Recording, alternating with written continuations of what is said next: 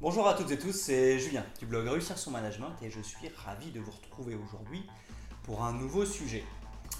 Alors aujourd'hui, on va parler de comment se motiver au travail. Alors, qu'on soit manager ou qu'on soit employé, et même si on est passionné par notre travail, effectivement, certaines fois, ça peut être un petit peu difficile de se mettre au travail.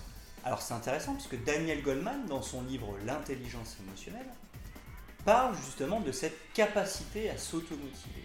Et effectivement, cette capacité à s'automotiver fait partie de ce qu'on appelle l'intelligence émotionnelle. Donc c'est une forme d'intelligence que d'être capable de se motiver. Alors c'est une excellente nouvelle parce que comme toute intelligence, on peut la développer, on peut la travailler.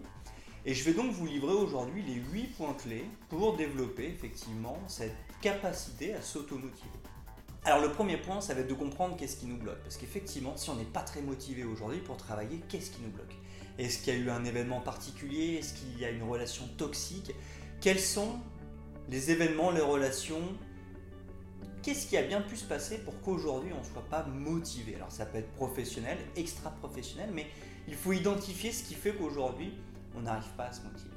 Le deuxième point, c'est de comprendre l'émotion qui se rattache à ce point de blocage. Parce que généralement, effectivement, c'est l'émotion rattachée à l'événement qui va nous bloquer. Par exemple, on a vécu un événement douloureux, on va éprouver de la tristesse. Effectivement, la tristesse, en tout cas dans un premier temps, ne va pas nous pousser à agir. On peut aussi avoir de la peur. La peur, ça peut être très bloquant aussi, la peur. Donc on peut avoir une peur par rapport à quelque chose qui fait qu'on n'arrive pas à se motiver.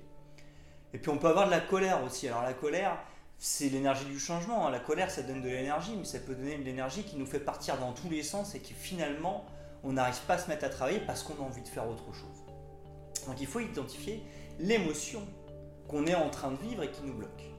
Donc on en arrive à la troisième clé qui va être la maîtrise de ces émotions si on a identifié de la peur, l'idée ça va être de se dire j'ai peur de quoi? Qu'est-ce qui me fait peur? Et une fois qu'on sait ce qui nous fait peur, on agit sur ce qui nous fait peur. On agit sur ce danger, on agit sur cette chose. Et une fois qu'on aura agi sur cette chose, alors on, va perdre notre peur et donc on va retrouver l'énergie pour travailler. Deuxième point, c'est la colère. Si on est en colère, qu'on n'arrive pas à se canaliser, il y a des moyens de canaliser ce qu'il faut comprendre dans la colère, c'est que c'est une spirale ascendante. C'est-à-dire qu'on a des idées qui tournent dans notre tête, ça monte, ça monte, ça monte, on boue, on boue, jusqu'au moment où on explose. Grosso modo, c'est un peu comme ça que fonctionne la colère et qui peut se transformer en furie d'ailleurs. Donc, un, pour gérer la colère, il faut prendre conscience qu'on est en colère. Ça, c'est pas évident, mais il faut être capable d'avoir un déclic quand on est en colère et se dire tiens, là je suis en colère. Le deuxième point, ça va être d'identifier toutes les pensées qui sont en train de tourbillonner dans notre cerveau et qui nous mettent en colère. Et le troisième point qui est essentiel, ça va être de penser à autre chose. Pour calmer la colère, il faut penser à autre chose. C'est-à-dire que ces idées-là, elles sont comme une spirale, elles tournent, elles tournent, elles tournent et elles nous font monter en puissance. Si on casse cette spirale-là, on va casser la colère. Donc il faut penser à autre chose et penser à des choses positives.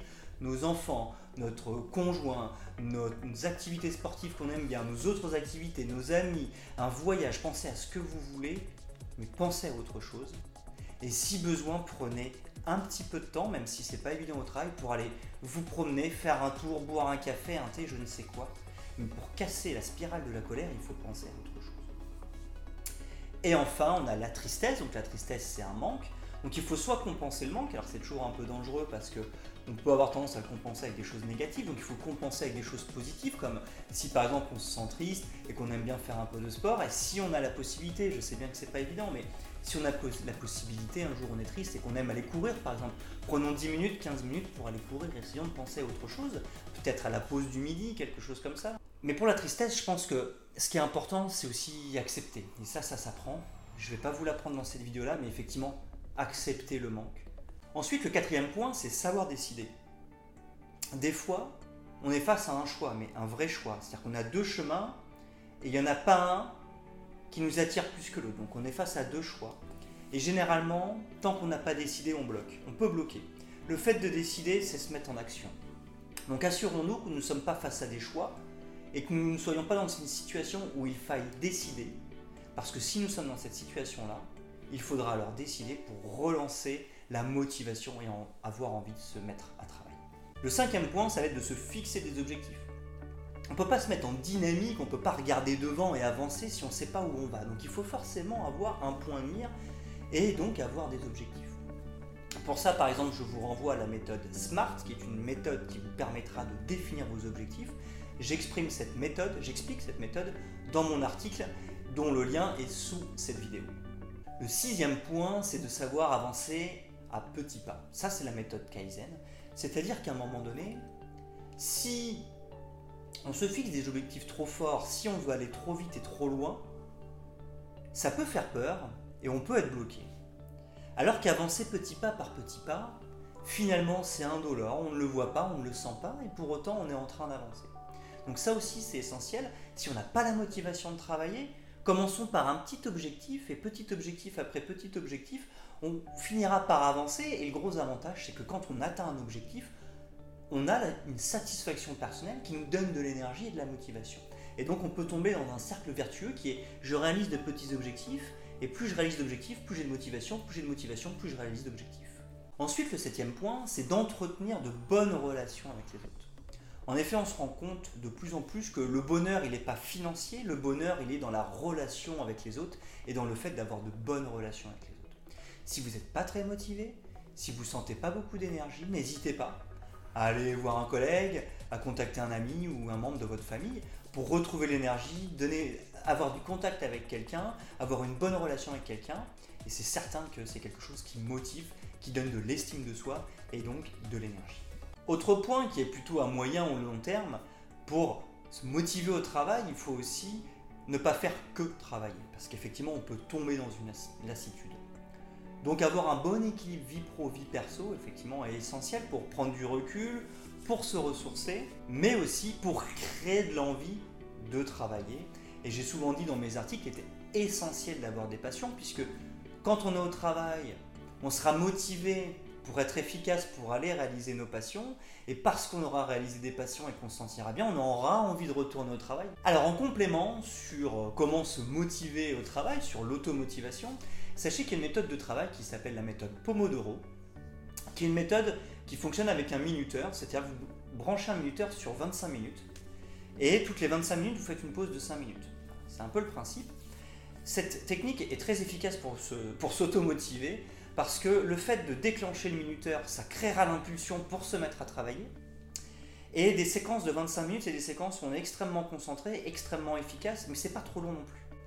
Donc à la fois dans l'impulsion, mais aussi dans la durée de travail, euh, la méthode Pomodoro est très efficace. Je vous invite à consulter mon article sur ce sujet-là sur mon blog. Et puis ensuite, j'ai d'autres méthodes un peu plus personnelles, d'autres astuces, je vais plutôt dire plus personnelles pour s'automotiver au travail. Euh, la première chose, c'est la routine. Je pense qu'il ne faut pas avoir que des journées routinières, mais il faut avoir des routines dans la journée, quelques périodes routinières qui font que notre organisme va s'habituer à, je ne sais pas, de 9h à 11h, on traite nos mails par exemple. Et quand l'organisme est habitué à faire ça, finalement, mécaniquement, il fera tous les jours, il n'y aura même plus besoin de s'automotiver, il sera programmé pour le faire. On a ce qu'on appelle la routine matinale, qui est une routine assez connue, qui permet d'enclencher sa journée. Je vous invite à consulter les articles sur ce sujet-là, notamment sur le blog du bonheur et des livres. Ensuite, une autre astuce un peu plus personnelle, c'est respecter l'énergie du moment. Il y a des jours où on a moins d'énergie que d'autres. Et à partir de là, bah, si on en a la possibilité, c'est d'adapter son agenda en fonction de l'énergie du moment. Moi, il y a des jours, j'ai pas envie de faire des vidéos, je vais pas faire des vidéos parce que j'en ai ai pas envie, c'est pas possible, j'ai pas l'énergie pour le faire, ça n'a pas d'intérêt. Par contre, j'ai l'énergie pour écrire. J'avais pas prévu d'écrire, mais je vais écrire et je ferai mes vidéos plus tard. Voilà. Donc l'idée, c'est d'essayer d'adapter son agenda en fonction de notre énergie du moment. Ensuite, je pense que c'est important d'avoir le bon outil. Je vais reprendre mon exemple, mais moi j'écris. Bah, j'ai un bon ordinateur. Un ordinateur, effectivement, qui réagit vite, qui s'allume vite. Je passe mon temps à l'allumer et l'éteindre. J'ai pris un bon ordinateur parce que sans ça, ça deviendrait un fardeau de se mettre à travailler. Donc c'est important d'avoir le bon outil. Et enfin, le dernier point, je pense que c'est de s'assurer qu'on prend du plaisir dans ce qu'on fait. Ça, c'est essentiel. Moi, j'adore parler de management, j'adore parler d'organisation aussi, de gestion des priorités. J'aime aussi parler de développement durable, d'entreprise libérée. Tout ça, c'est des sujets qui me passionnent. Et à un moment donné, bah, si on est passionné par ce qu'on fait, forcément, on aura de l'énergie. Je vous remercie de m'avoir écouté. J'espère que ce sujet vous a plu et vous a aidé. Je vous invite à me retrouver sur mon blog Réussir son management, ainsi que sur euh, les réseaux sociaux. N'hésitez pas à vous abonner à ma chaîne YouTube et je vous dis à très bientôt pour un nouveau sujet.